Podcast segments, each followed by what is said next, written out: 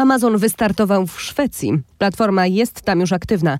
Federalny Urząd Antymonopolowy znowu sprawdza praktyki Amazona.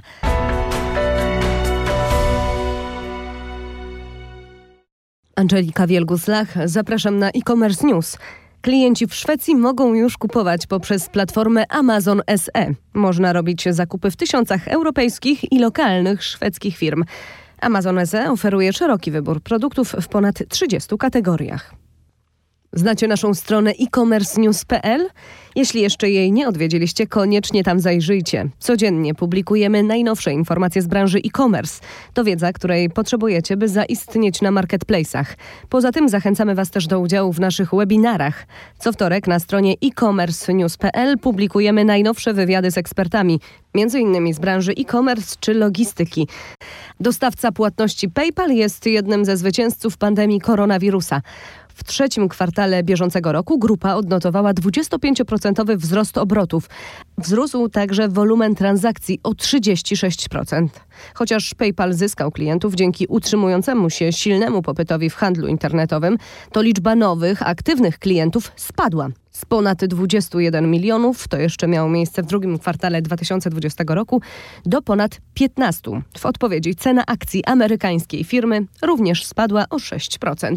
Amazon ponownie pod lupą Federalnego Urzędu Antymonopolowego. Komu wolno sprzedawać produkty Apple na tym niemieckim marketplace?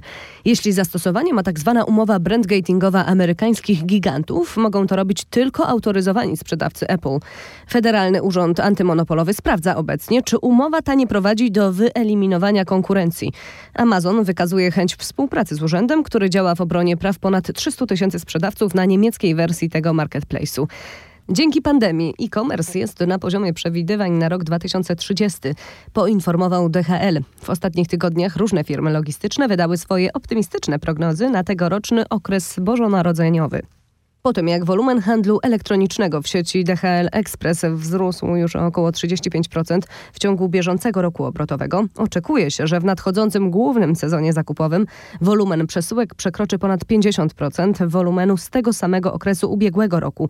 Przewiduje firma. Zakupy i wysyłka online są postrzegane jako nowa normalność. Amazon testuje płatność w 12-miesięcznych ratach. Do tej pory kupujący mogli spłacić produkty przez okres do 5 miesięcy. W przyszłości ma to być 12 miesięcy z zerowymi odsetkami. Opłaty i odsetki mają być jednak ewentualnie pobierane od sprzedawcy. Spłata 12 ratami nie ma być dostępna dla wszystkich kupujących, ale tylko dla stałych klientów, którzy robią zakupy na Amazonie od co najmniej roku i mogą wykazać się nienaganną historią płatności. Po więcej branżowych artykułów odsyłamy Was na stronę e-commerce news.pl.